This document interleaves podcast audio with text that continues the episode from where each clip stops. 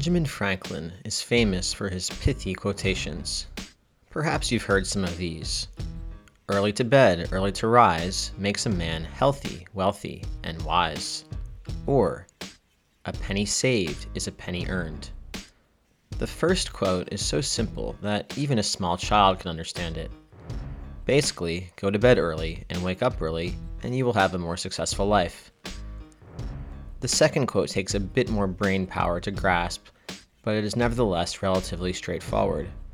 Essentially, it means that you should save your money. However, Franklin has another quote which I have never fully comprehended, which I can perhaps only fathom if I approach it obliquely.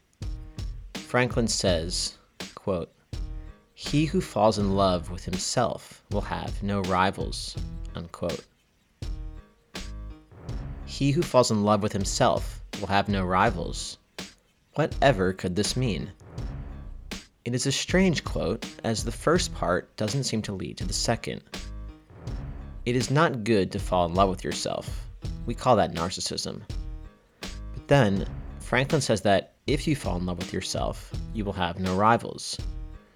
We would expect Franklin to say the opposite that if you fall in love with yourself, you'll become unpopular due to your arrogance and you will have many rivals. Is it a reward or a punishment to have no rivals, to have no enemies? Well, Franklin seems to think that it's a punishment. As I see it, Franklin is expressing the loneliness and the meaninglessness which comes from narcissism or egotism. And interestingly, and rather disturbingly, a way to measure how grounded you are, how in check you have made your ego, is to take a look around and see if you have any rivals, any enemies. This seems to be Franklin's opinion. Now, here you might object to Franklin, and perhaps even to me. Aren't narcissists and egotists the people with the most enemies? They are usually spiteful, insecure, and vindictive. They dislike others as much as others dislike them. On the surface, you would be correct narcissists are often surrounded by enemies. But if we think about it more deeply, the picture turns out a bit different. Do narcissists really have enemies? If you get to know a narcissist, you discover that his only real enemy is himself. The people he perceives as enemies or rivals are ultimately insignificant to the narcissistic individual. They are only reflections of parts of his own psyche that he is in a private and personal war against. So, when Franklin writes that he who falls in love with himself will have no rivals, the old founding father was troublingly spot on.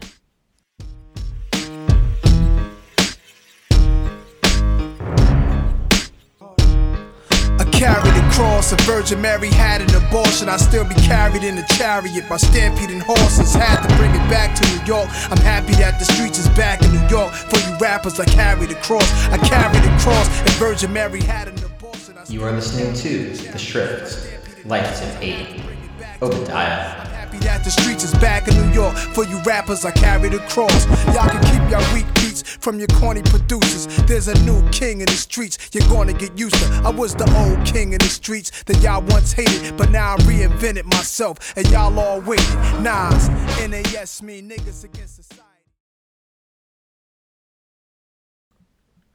Nietzsche was also attuned to the idea that there is something both beautiful and supremely healthy about having enemies.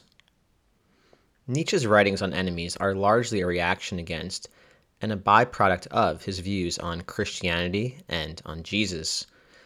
Nietzsche, in short, never really bought into the notion that it was possible for a human to love all people. Jesus, of course, was known for this capacity. Nietzsche, however, argued that the love of Christians for all people, including their enemies, was hardly genuine. In fact, this love was often just a disguise for hatred. Christianity emerged during the Roman Empire when there was a wide gap between the upper and lower classes, between the patricians and the plebeians. The plebeians were so poor and downtrodden that they were often no better off than slaves. Or they were slaves. In reality, these Roman peasants could never be superior to or equal with the Roman aristocracy. Instead, the peasants decided that if we can't be better than them economically or socially, we can at least be better than them in our minds. We can create a moral philosophy in which we are superior and they are inferior. Nietzsche would say that this moral philosophy was Christianity or Platonism. The ultimate trick of this peasant mentality was for the plebeians to love the patricians out of pity for them, out of pity for how they just didn't get it, and more importantly, how they would all go to hell eventually. Put another way, for the peasants to hate the masters was just to hate them, but to actually go so far as to love their masters was to really hate them.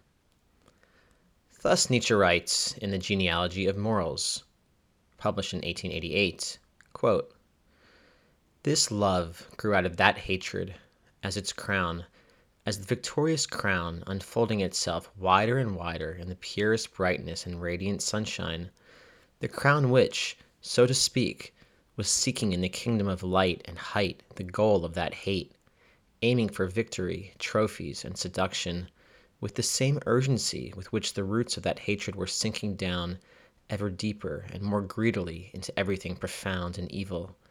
This Jesus of Nazareth, the personified evangelist of love, this Savior bringing holiness and victory to the poor, to the sick, to the sinners, was he not that very seduction in its most sinister and most irresistible form? Unquote. The plebeians and the patricians, the Roman slaves and Roman masters, were enemies. But they were not really enemies. Why not? Because the slaves could not accept how much they hated the masters, and instead tried to pretend to themselves like they loved their tormentors. The masters, by contrast, didn't view the plebeians as enemies, they hardly even noticed them. The Roman masters were too busy, apparently, enjoying life enjoying their wealth and power, to even give a thought to their slaves. These were two ships passing in the night, not rivals butting heads. Nietzsche is very careful, then, to demonstrate what genuine rivalry looks like. Nietzsche says that someone can only truly be your enemy if you are capable of loving and respecting that enemy. Nietzsche writes in On the Genealogy of Morals once more quote, how much respect a noble man already has for his enemies, and such a respect is already a bridge to love. In fact, he demands his enemy for himself as his mark to honor. Indeed, he has no enemy other than one in whom there is nothing to despise and a great deal to respect. Nietzsche's conception of a true enemy is one against whom you form no moral judgment. You don't say, he is evil. She is immoral. She is a bad person. If someone becomes your enemy out of your own moral judgment, then he or she is not really an enemy, just an abstract idea against which you set yourself. A true enemy, according to Nietzsche, is someone with whom you compete, someone who keeps you honest, whom you wish to defeat but not to humble, whom you, in a strange way, can actually love. If you look around a bit, you notice how true enemyships and rivalries come from a place of strength and robustness. Today, this dynamic occurs most often in sports. We see how great athletes may hate their opponents, may taunt them, may lose sleep over them, but how this hatred and competitiveness is free of judgment, free of morality, free of masks. To be able to have this kind of enemy you must think like a master and not like a pleb. It exists also, perhaps, in films in which there is a superhero and a supervillain. At some point in the movie, usually, the two figures meet face to face.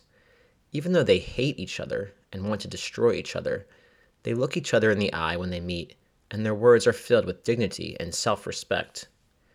Indeed, it is difficult to think of any great historical figure who did not thrive through competition and struggle with his or her so called enemies. True rivalries, whether in sports, politics, or art, always seem to take root when both parties are vivacious, charismatic, and most importantly, authentic and honest individuals. The Haftarah for this week comes from the first and only chapter of the book of Obadiah. We read the entire book, consisting of only 21 verses, this week. It is the shortest book in the entire Hebrew Bible, in fact. The book of Obadiah is, to be frank, largely 21 verses of trash talking against Israel's enemy at that time, the Edomites. During the time of the First Temple, from about 1000 BCE to 586 BCE, Israel's neighbors on her southern border, in what is now a combination of Jordan, Israel, and Egypt, were the Edomites. The Edomites were descendants of Esau, Jacob's brother. This serves as the connection between the Haftarah and this week's Parsha of Vayishlach, in which Esau and Jacob's rivalry comes to a head and then dissolves in brotherly love. As mentioned, the book of Obadiah contains a lot of trash talking against these Edomites. The Edomites are, without question, the Hebrews' rivals. As I read this book, I couldn't help but think about feuds between legendary rappers like, say, Biggie and Tupac, or Jay Z and Nas, in which these stars compose entire songs disparaging and mocking and taunting each other. At one point, for example, Obadiah writes that if thieves invaded your land, you Edomites, they would not just steal some of your belongings, they would steal everything. And if grape gatherers came into Edom, they wouldn't just take some grapes from you, they would take all of your grapes. At another point, Obadiah says that in the house of Jacob there will be a fire, and in the house of Joseph a flame, but in your house, Esau, there will only be residue. This was all, in any case, what counted as trash talking in the ancient world. Today, it seems, when people hate, they do so covertly, through morality, through love, through passive aggressiveness. In Obadiah, there was something refreshing, even innocent, about the book's authenticity and openness in its absolute detestation of the Edomites. I would imagine that Obadiah felt rather rejuvenated and cleansed after writing this short 21 verse book. There is a particular form of meditation which deals with enemies. It is called the metta meditation. It consists of five phases. In the first phase, you wish yourself well. In the second phase, you extend this kindness to a friend. In the third phase, it goes to a stranger. And in the fourth phase, you wish wellness to an enemy. And the fifth phase extends love and kindness to all beings on the planet. In the fourth phase, when you wish your enemies well, you are not, like the Roman peasants, disguising your hatred as love. The meditation acknowledges that you may have only ill will toward this person you are extending kindness to. But the meditation nevertheless counsels you to wish this person well anyway, despite your possible detestation of him or her. When you do this meditation, a beautiful phenomenon occurs. What happens is that you are removing judgment and morality from your feelings toward this person. You accept that this person is your enemy, but you ward off the corrosiveness which had hitherto existed in your relationship with them.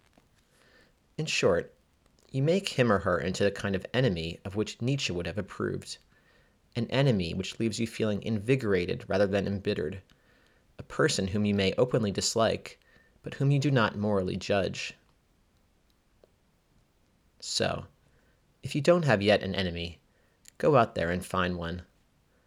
Find someone where it is truly a match made in heaven, a uniting of souls, two peas in a pod. Someone where it is clear that you don't like them and they don't like you, and that this town just isn't big enough for the both of you. And then look forward to the day when you will both get dressed up in your finest suits and meet at high noon for a warm handshake and an exchange of pleasantries. Yes, this should be someone with whom you can happily stand back to back, march ten paces in opposite directions, spin back around, look each other in the eye for a moment of trust and respect, and yes, even love, before calmly firing your shot.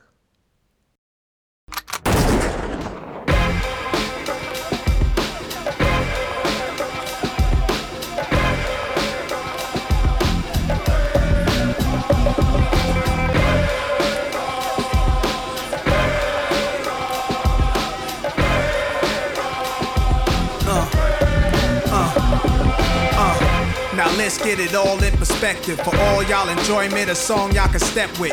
Y'all appointed me to bring rap justice, but I ain't 5 y'all know it's Nas, yo. Grey Goose and a whole lot of hydro. Only describe us as soldier survivors. Stay laced in the best, well dressed with finesse in the white tee, looking for wifey. Thug girl who fly and talk so nicely. Put her in the coupe so she can feel the nice breeze. We could drive through the city, no doubt, but don't say my car's topless.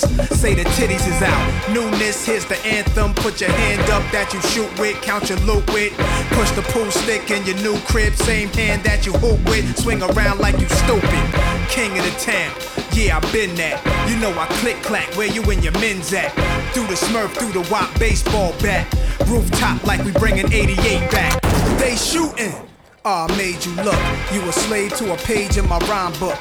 Getting big money, playboy, your time's up. Where them gangsters, where them dimes at? They shooting. Ah, I made you look. You a slave to a page in my rhyme book. Getting big money, playboy, your time's up. Where them gangsters at? Where them dimes at? This ain't rapping, this is street hop. Now get up off your ass like your seat's hot. My live niggas lit up the reefer. Trunk of the car, we got the street sweeper. Don't start none, won't be none. No reason for your mans to panic. You don't wanna see no ambulances. Knock a pimp's drink down in his pimp cup. That's the way you get Timberland up. Let the music diffuse all attention. Baller convention, free admission. Hustlers, dealers, and killers can move swift. Girls get close, you can feel where the tools kept. All my just coming homies, parolees. Get money, leave the beef alone slowly. Get out my face, you people so phony. Pull out my waist, the eagle 440. They shooting. Ah, I made you look. You a slave to a page in my rhyme book. Getting big money, playboy, your time's up. Where them gangsters, where them dimes at? They shooting. Ah, I made you look. You a slave to a page in my rhyme book. Getting big money, playboy, your time's up. Where them gangsters at? Where them dimes at?